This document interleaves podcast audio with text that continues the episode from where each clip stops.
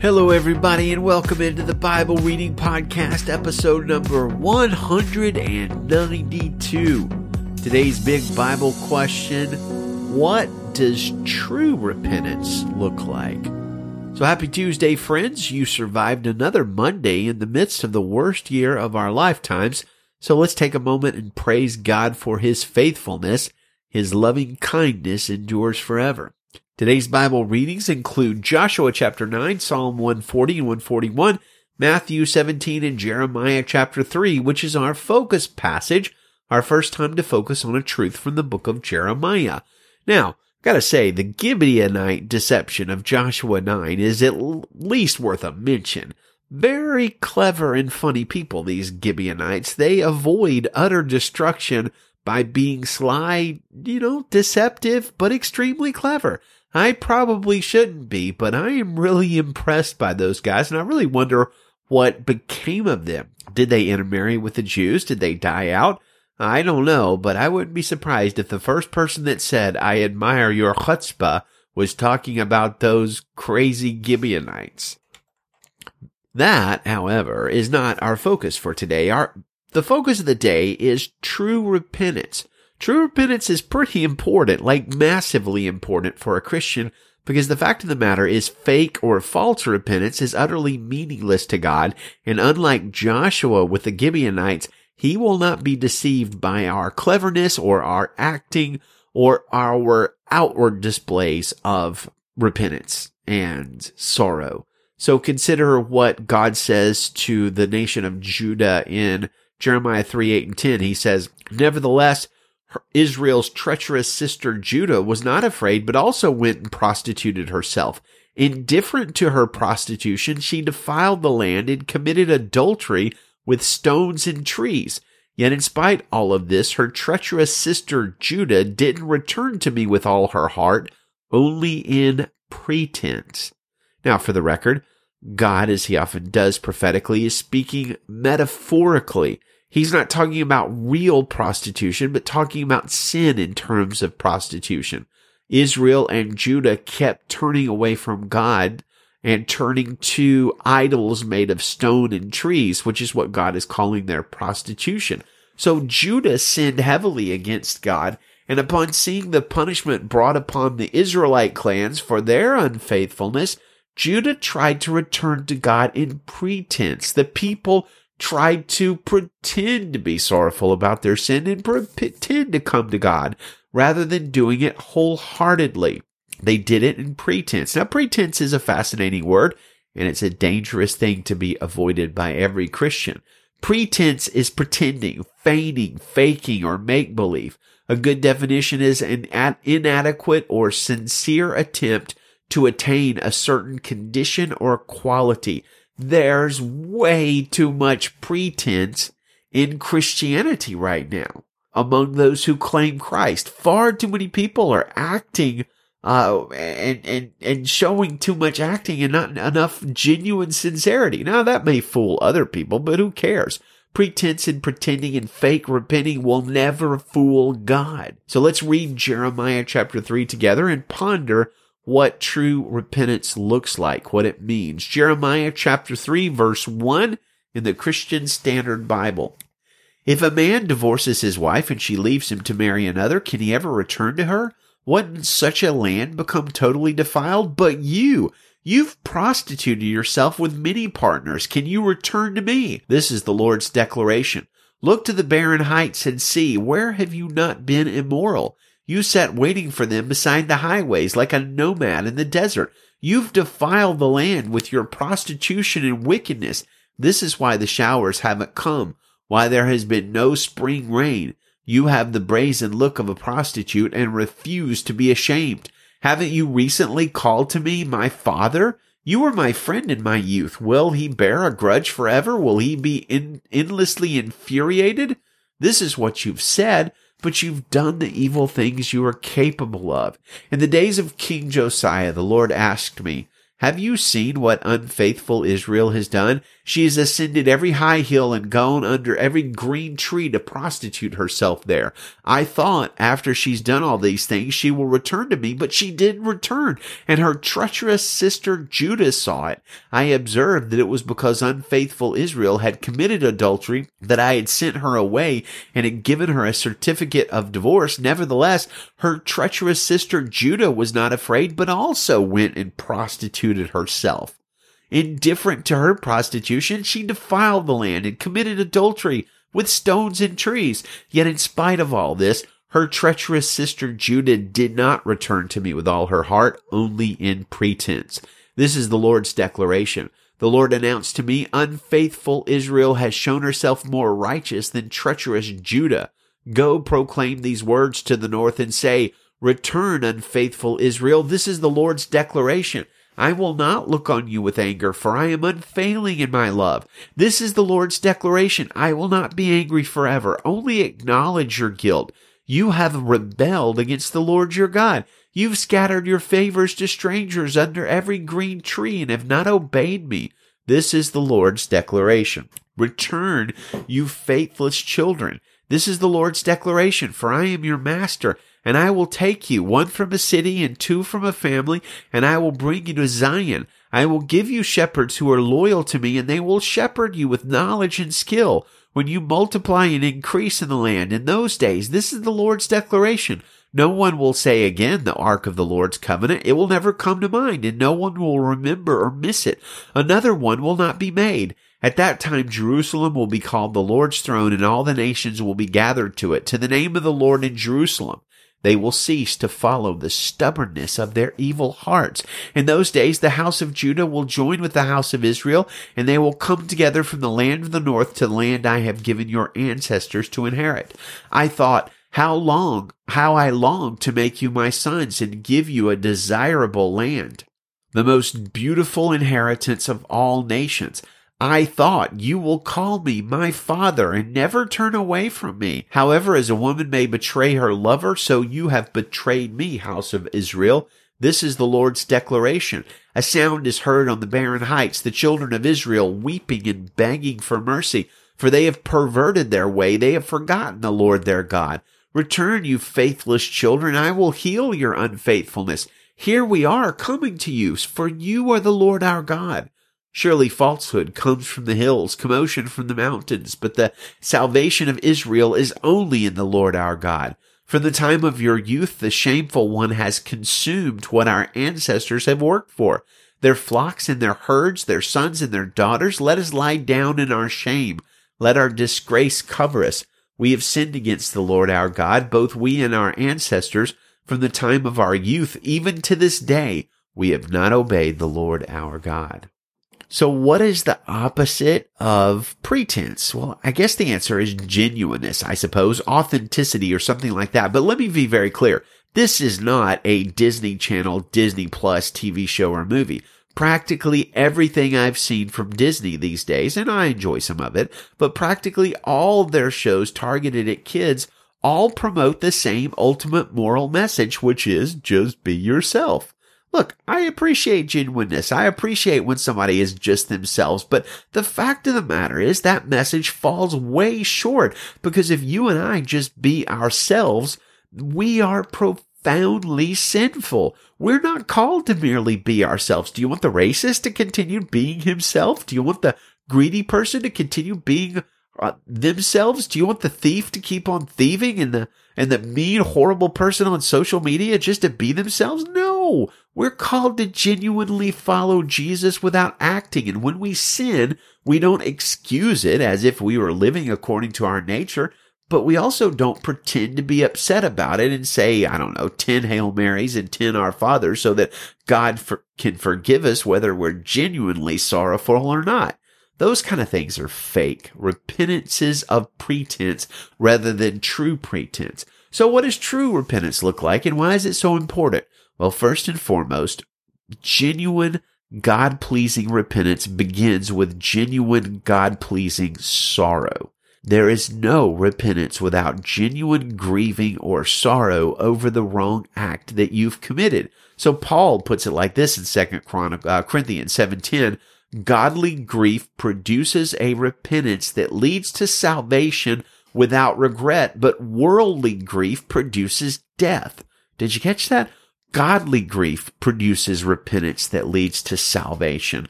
Worldly grief produces death. Worldly sorrow, as I understand it, is a sorrow of acting and external displays of contrition rather than real and genuine inside sorrow.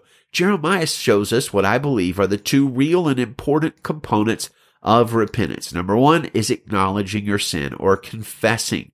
Jeremiah 3:13 where God says, "Only acknowledge your guilt You've rebelled against the Lord your God. Well, we got to acknowledge when we've sinned. And to be very clear, I'm not speaking of confessing your sin to a priest, but to a fellow believer. Uh, or a fellow Christian. Can it be a pastor or a priest? I suppose it can. But if you think they're the only ones who can quote hear your confession, you're turning away from what the word says, which says, James 5:16, the Bible says, confess your sins one to another and pray for one another so that you may be healed. You don't have to do it with a priest or a pastor. Um, do it with the body of Christ. So the first step in true repentance is acknowledging and confessing your sins, not trying to hide them or justify them, but genuinely owning up to them and saying with God that those sins were wrong and were displeasing to him. To confess something is very simply to agree with God about something, to say the same thing about something as Him. Lord, I lied and you've commanded me not to lie. It's wrong. I've sinned against you. So when we do that, we're confessing. I did this thing. I agree with you that it's wrong and I did it and I'm guilty. I have sinned against you. That is confession. So step number two in that process is godly sorrow which may often include weeping, but you know, not always. We don't want to be dogmatic about that. But in Jeremiah 3:21 it says, "A sound is heard on the barren heights, the children of Israel weeping and begging for mercy, for they've perverted their way, they've forgotten the Lord their God." Well, that kind of response to our sin, that godly sorrow we've been talking about, is spelled out even more clearly in James chapter 4, where we see that repentance and godly sorrow are not only the keys to returning to God, but also a profoundly important part of spiritual warfare and fighting against the enemy. James 4 7 through 10 says, Therefore, submit to God, resist the devil, he will flee from you. Draw near to God, and he will draw near to you. Cleanse your hands, sinners, and purify your hearts, you double minded. Be miserable, mourn and weep. Let your laughter be turned to mourning and your joy to gloom. Humble yourselves before the Lord and he will exalt you. So uh, does that mean God just wants us to be bummed out and sad all the time? No. But when we sin, the right response is weeping, mourning, not celebration and going on and living our life like we're unaffected by it. God looks for godly sorrow. Godly sorrow leads to repentance, which brings salvation. So what is the foundation of true repentance? Is it fear of God or fear of punishment or something like that? Is it just a desire to be good and holy and do the right thing? Well, actually, says John Piper, the foundation is love.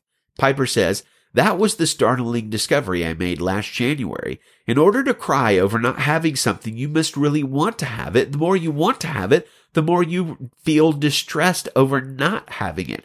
This means that true contrition True repentance, godly sorrow, in other words, must be pre- preceded by falling in love with God.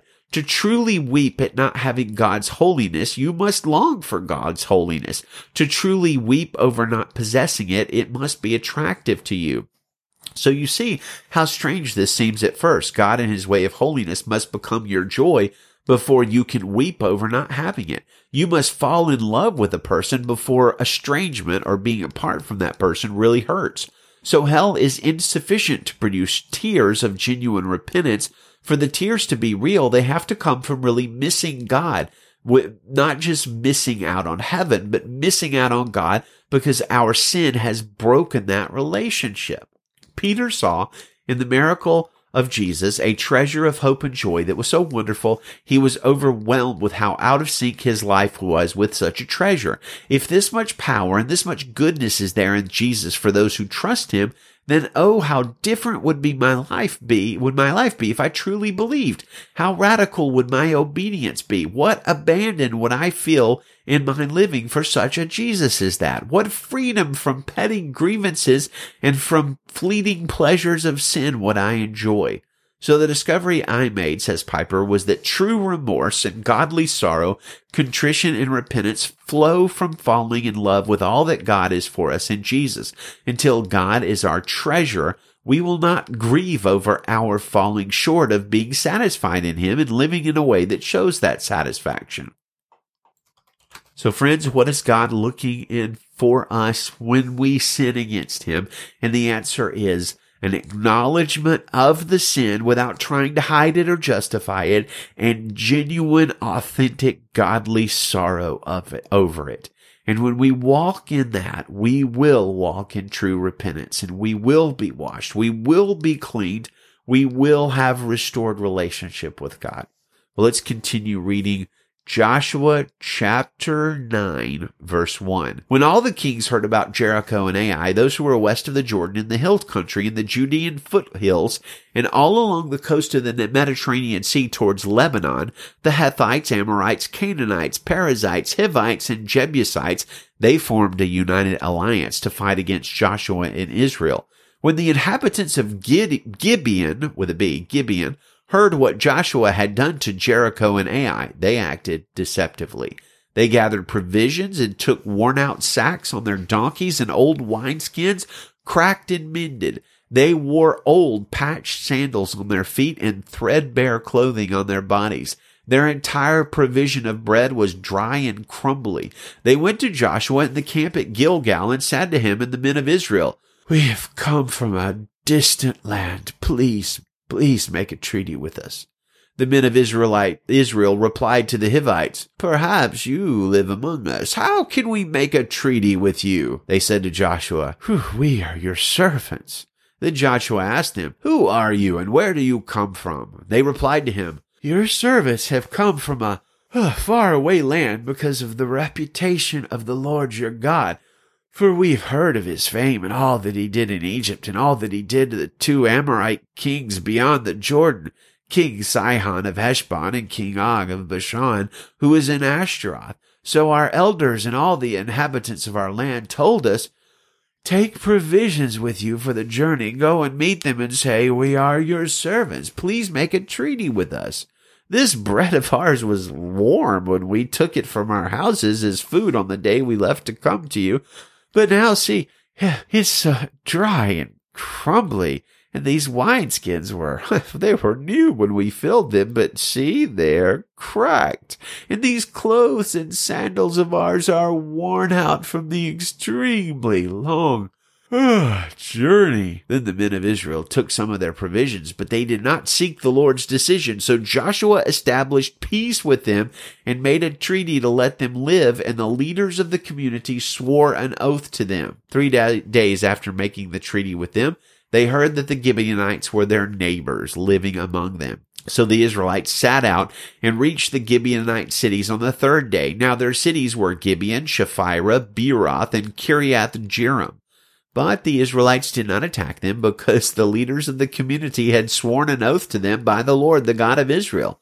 Then the whole community grumbled against the leaders, and all the leaders answered them, We've sworn an oath by the Lord, the God of Israel, and now we can't touch them. This is how we'll treat them. We'll let them live so that no wrath will fall on us because of the oath we swore to them. They also said, Let them live. So the Gibeonites became woodcutters and water carriers for the whole community as the leaders had promised them. Joshua summoned the Gibeonites and said to them, Why did you deceive us by telling us you live far away from us when in fact you live among us? Therefore you are cursed and will always be slaves, woodcutters and water carriers for the house of my God. The Gibeonites answered him, It was clearly communicated to your servants that the Lord your God had commanded his servant Moses to give you all the land and to destroy all the inhabitants of the land before you. We greatly feared for our lives because of you, and that is why we did this. Now we are in your hands. Do to us whatever you think is right.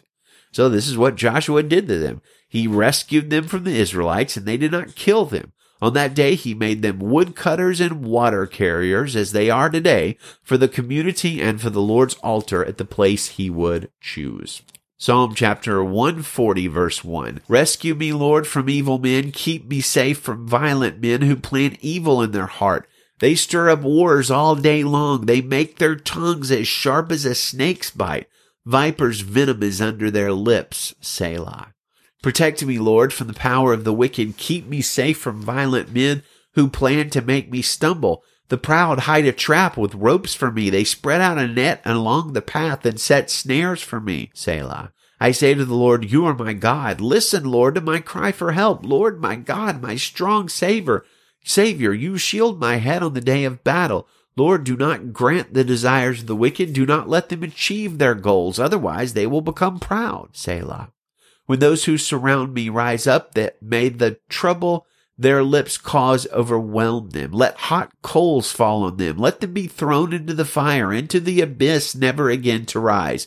Do not let a slanderer stay in the land. Let evil relentlessly hunt down a violent man.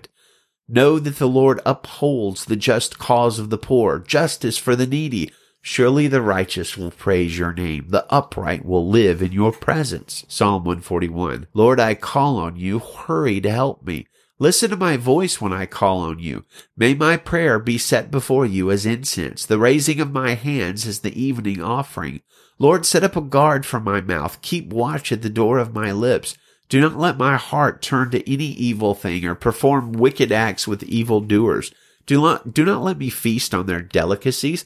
Let the righteous one strike me. It is an act of faithful love. Let him rebuke me. It's oil for my head. Let me not refuse it. Even now my prayer is against the evil acts of the wicked. When their rulers will be thrown off the sides of a cliff, the people will listen to my words, for they are pleasing. As when one plows and breaks up the soil, turning up rocks, so our bones have been scattered at the mouth of Sheol. But my eyes look to you, Lord, my Lord. I seek refuge in you. Do not let me die. Protect me from the trap they have set for me and from the snare of evildoers. Let the wicked fall into their own nets while I pass by safely. Matthew chapter 17 verse 1.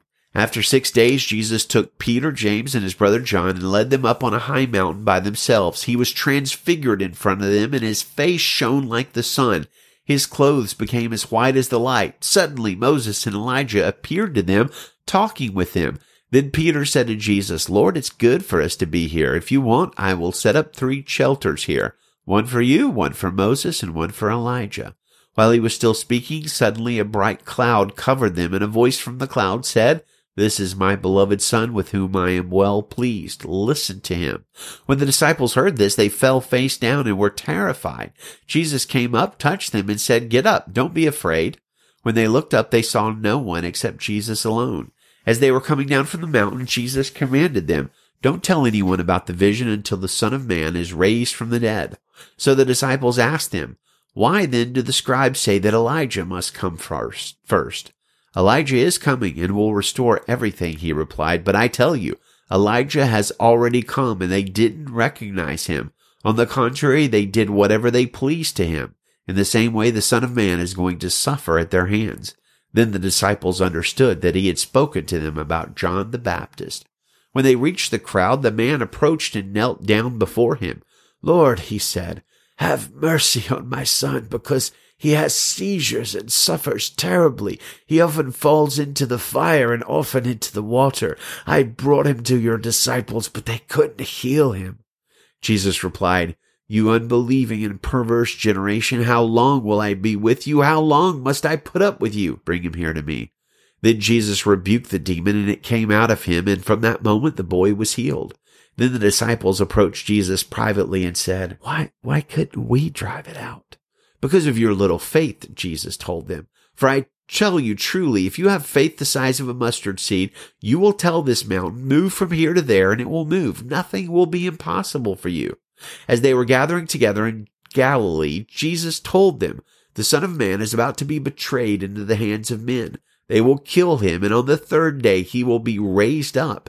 And they were deeply distressed. When they came to Capernaum, those who collected the temple tax approached Peter and said, Doesn't your teacher pay the temple tax? Uh, yes, he said. When he went into the house, Jesus spoke to him first. What do you think, Simon? From whom do earthly kings collect tariffs or taxes? From their sons or from strangers? Uh, from strangers, he said. Then the sons are free, Jesus told him. But, so we won't offend them, go to the sea, cast in a fish hook, and take the first fish that you catch. When you open its mouth, you'll find a coin. Take it and give it to them for me and for you. Amen. Thank you, Lord, for your miraculous provision, for your kindness and mercy. God, keep us safe. May the Lord keep you safe, friends. Good day and Godspeed.